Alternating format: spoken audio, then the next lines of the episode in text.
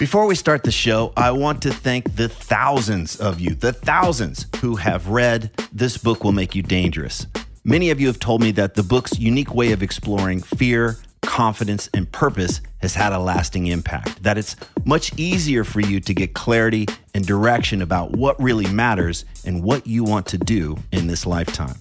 It's also amazing to hear that quite a few of you have read it multiple times and even bought copies for friends, so thank you again. Just in case you weren't aware, I created a free companion video course for the book. And in these videos, I walk you through the big takeaways and practices from each chapter.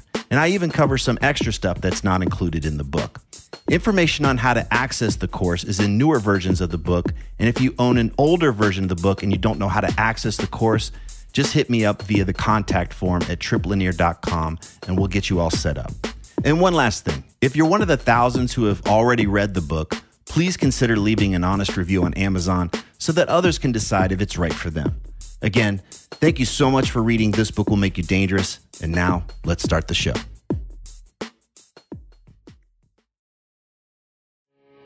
You are listening to The New Man, beyond the macho jerk and the new age wimp. Your host is men's coach Tripp Lanier.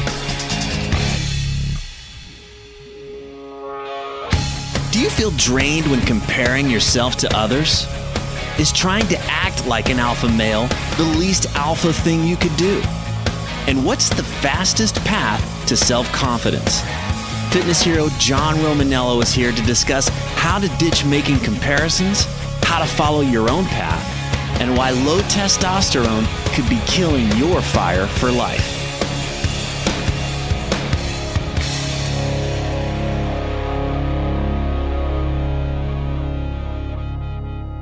Welcome to The New Man. Today we're talking with John Romaniello. He is the co-author of Man 2.0 Engineering the Alpha, A Real World Guide to an Unreal Life. John, welcome to the show. Thank you so much for having me, Tripp. Really appreciate it. Well, today we're talking about snuggling, and you are ranked number 3 in the world. So walk me through. Yeah. What does it take to be a world-dominating snugglers? I mean, you don't get a boner when you're rubbing up against somebody? What's the skill set? You definitely do not want to get aroused when you're snuggling. You really have to just, there's a lot of discipline involved in just maintaining control and composure. In general, your body is always wanting to have this reaction, but you just can't. You just have to, your mind has to take control. It's a lot of discipline. There's a lot of training. It's not easy, but it's a lot of fun. Okay. We're just rubbing. We're not going to penetrate. You have to, that's the mantra. It's just like, that's where you got to go. Right. Okay. All right. Good. Actually, all joking aside, there is this interesting thing in New York City. I don't know if it exists elsewhere in the world, but I assume it must, called snuggle parties or cuddle parties, I think they're called. Yeah. They're big in San Francisco too. Yeah, basically people just get in a room and they cuddle. There's no sex. You can't make a move. People just cuddling. There's always going to be one guy, though, that goes for it. He's like, let me just see if I can just put a hand here, see what happens. You can always reach out. You never know. All right. So what we're really talking about today is your new book. And I got to admit, like when I saw the alpha thing, I used to get seduction stuff and I always shied away from it. I didn't really want to feature it on The New Man. I saw this alpha thing and the red flags went off and I was just like, oh my God, they're still doing this shit. But you guys are redefining the alpha and what it means to be an alpha. And so we're going to talk a bit about that today, but we're also going to be talking about this kind of trap that guys get into where they're just their whole life, whether they realize it or not, they're kind of walking through life comparing themselves to others. And that's what a huge trap that is. So I was wondering if we could kick it off. You've got a really cool story about having this moment of like what it really meant for you to be successful and you kind of an awakening, an epiphany around that. Would you share that with us? It's a really interesting story. I got into fitness through my body transformation. I was a chubby kid and then I saw a picture of myself and I said, I don't want to be fat anymore. And so I went through this dramatic body transformation. And then I was training, I became a trainer, and I eventually started competing in bodybuilding.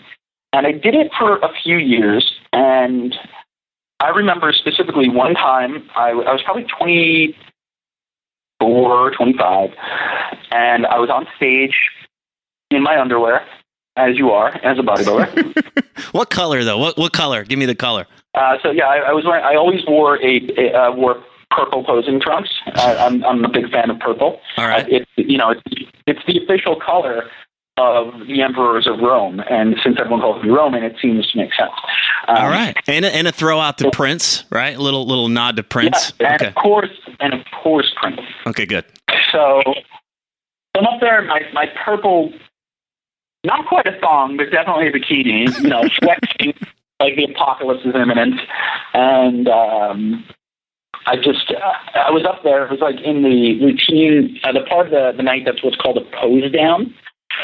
And it's when all three competitors or all five competitors in a given weight class or class just sort of get together on stage and just go through a freestyle, just flexing at each other, basically. Yeah. And it's a hilarious thing to see, but at the time I thought it was, like just what you do. And, it just stopped. Whatever happened, I couldn't tell you exactly, but there was a switch that went off inside me. And I was like, this is stupid. I don't want to do this anymore. And not because I think bodybuilding is stupid. I just think that I was done with it. And I think that for me, what happened when I started analyzing it was that I didn't like this competitive multi-person aspect to what for me was a very individualistic pursuit. And so I just didn't want to compare myself to other people because it really puts you in a negative headspace. I have a great body, and like anyone else, I have insecurities about it. And it just was awful for me to just be like constantly thinking if only my quads were bigger, my life would be better. And just weird things like that you only think when you're a bodybuilder or a fitness model. And so I just didn't want to be compared to other people. I didn't necessarily want to be the best or have the best body on that stage. I just wanted to have the best version of my body. And that's really where a lot of this concept comes from. I don't want to be compared to others. I just want to focus on how I can be good for me. Well, it's such a big deal because it's not that, because I can see where some guy just like bodybuilding sucks, fitness sucks, I'm out of here, kind of throw the baby out with the bathwater. What you're saying is like, this isn't the way I want to do it. This isn't what it's about for me being compared to others. It's really about finding my own expression of this and doing something that I'm excited about or what I'm into. Is that what you're saying? Kind of more intrinsically motivated versus, well, I only know if I'm good if these judges and these other guys say I'm good. Right. The whole thing with being an alpha male is that term simply means that you are the most dominant or the most the highest level of a group of people. And that's a really dangerous mindset because it means that you're only drawing your value comparatively. And so everything that I teach is trying to push away from comparing yourself to other people and only focusing on intrinsic value rather than comparative value. Exactly right, Tripp. Okay. Well, it's such a big deal because you said if only my quads were bigger than X, Y, Z. But so many guys are living their lives if only this, then that. But it's all external shit. It's all this stuff that says it's basically something else out there gets to decide if I'm okay in here. I'm attaching my self-worth to the outcome of this thing out here instead of being more internally driven based on what I want. And so what was your path? You had this realization. So was it, how did you kind of make the switch? I imagine it's not really overnight. Walk me through it. What does it look like to start to make that turn for yourself? That's really interesting. I don't know that I've ever thought about that. I think that the first thing that I did was stop allowing external noise in, which happens a lot, especially in bodybuilding.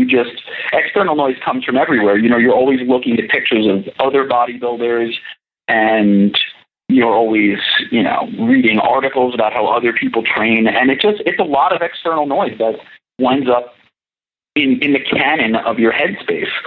And so I remember that when I stopped bodybuilding, I really stopped reading fitness magazines for like 3 or 4 months.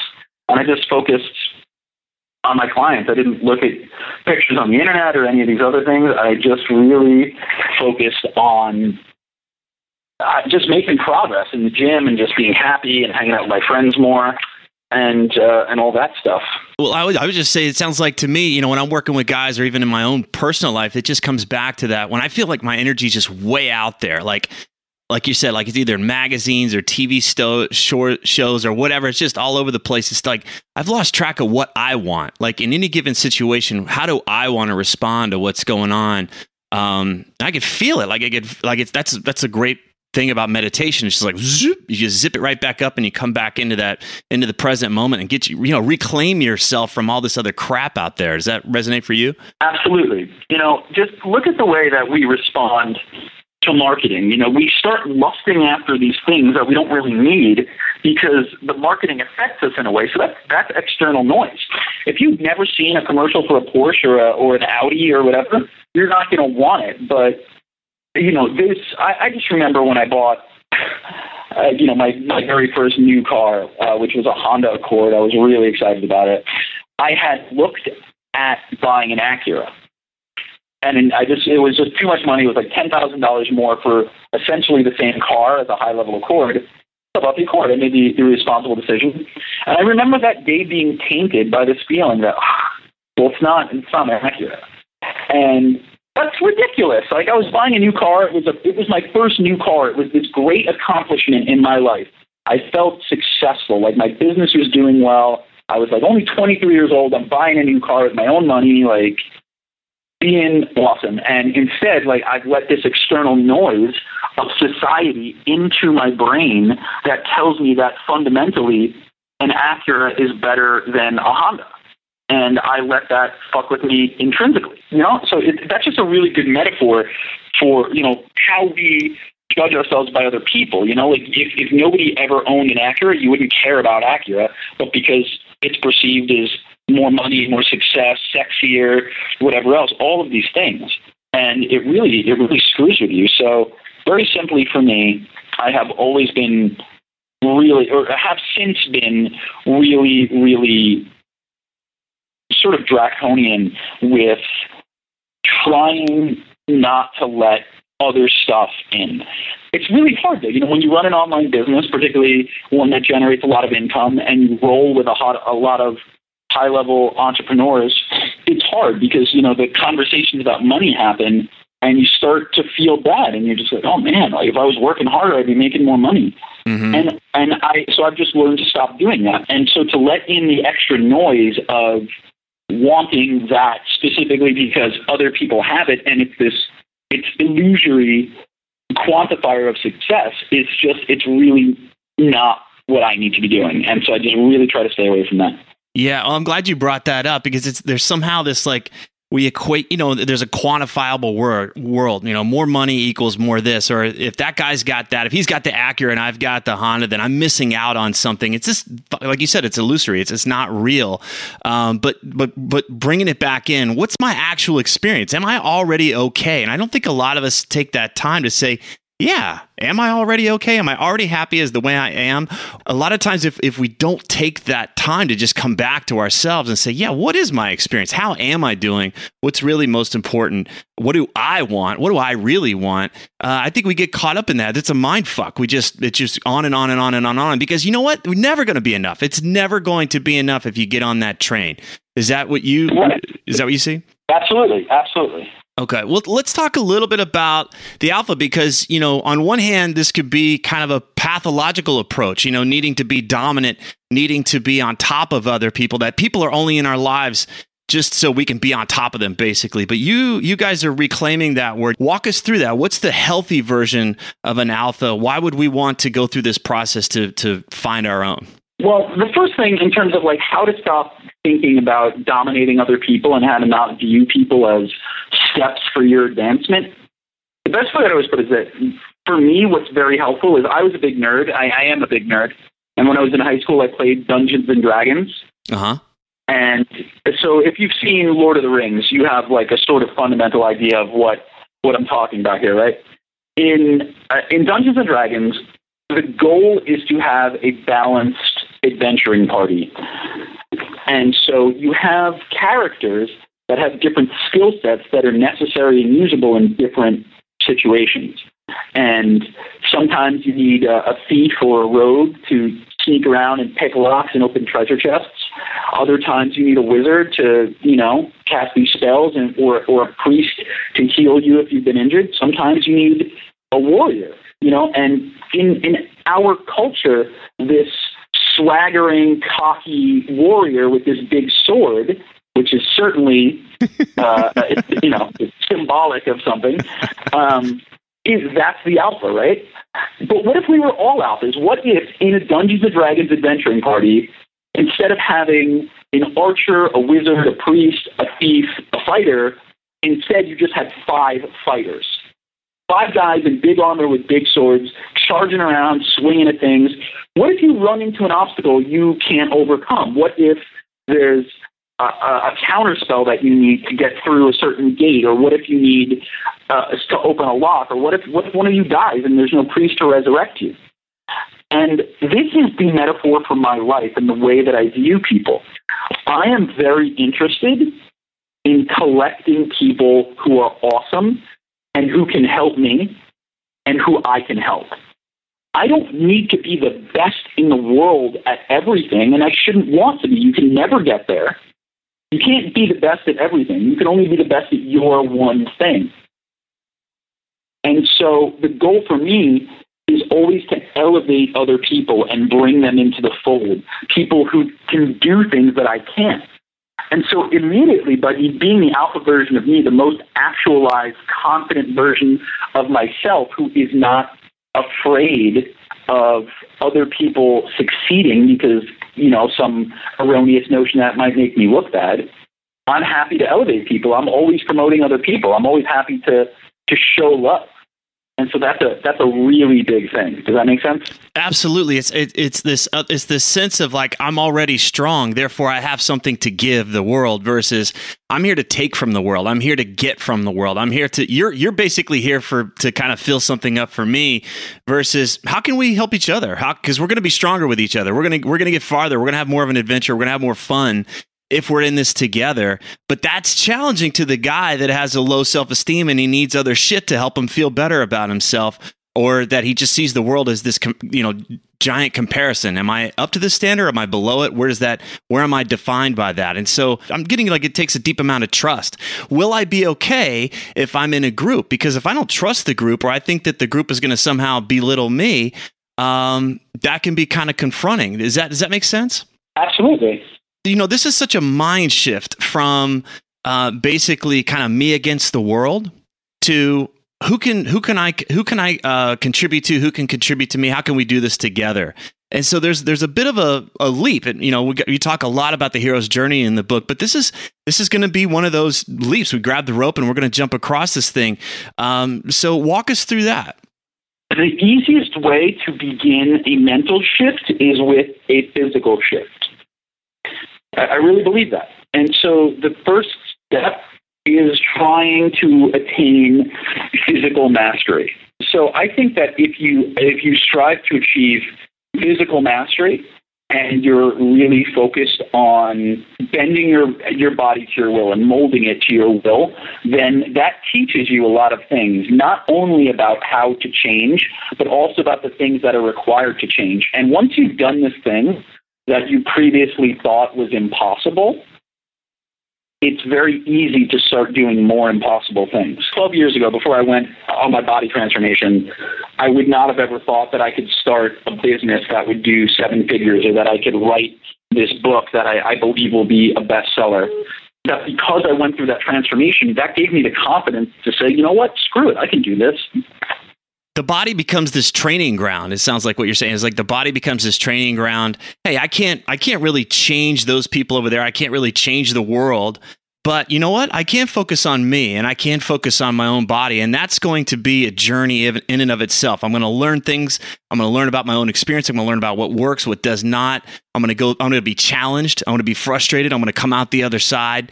And that's what's going to basically become the training ground for me to go and basically repeat this over and over and over again in my life. Is that what you're saying?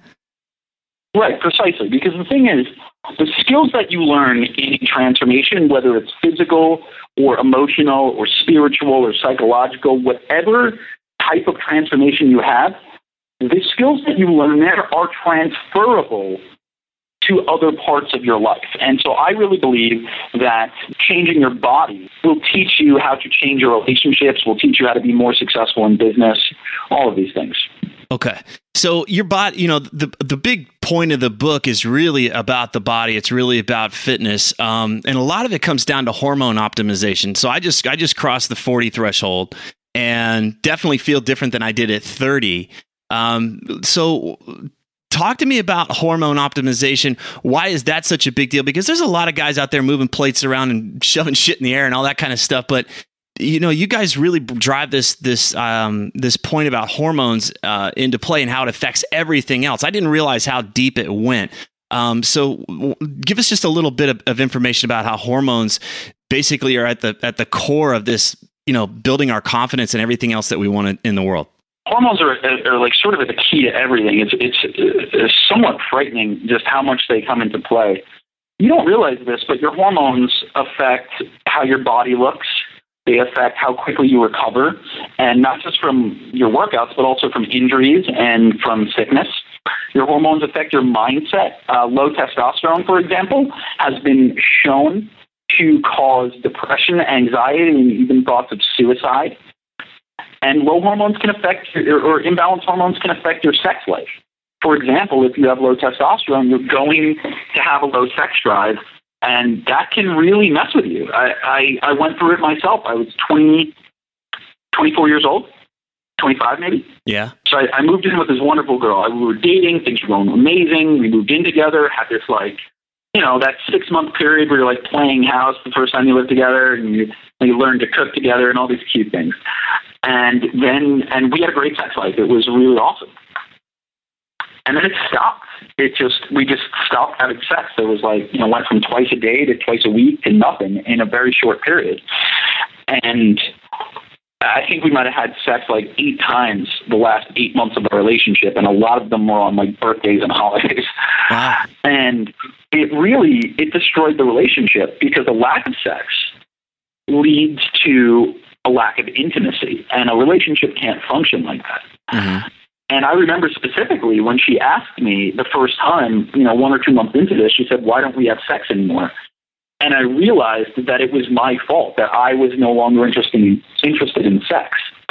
And it's not that I wasn't interested in sex with her, which perhaps I could have written off as, you know, just boredom in a relationship. I was just not into it.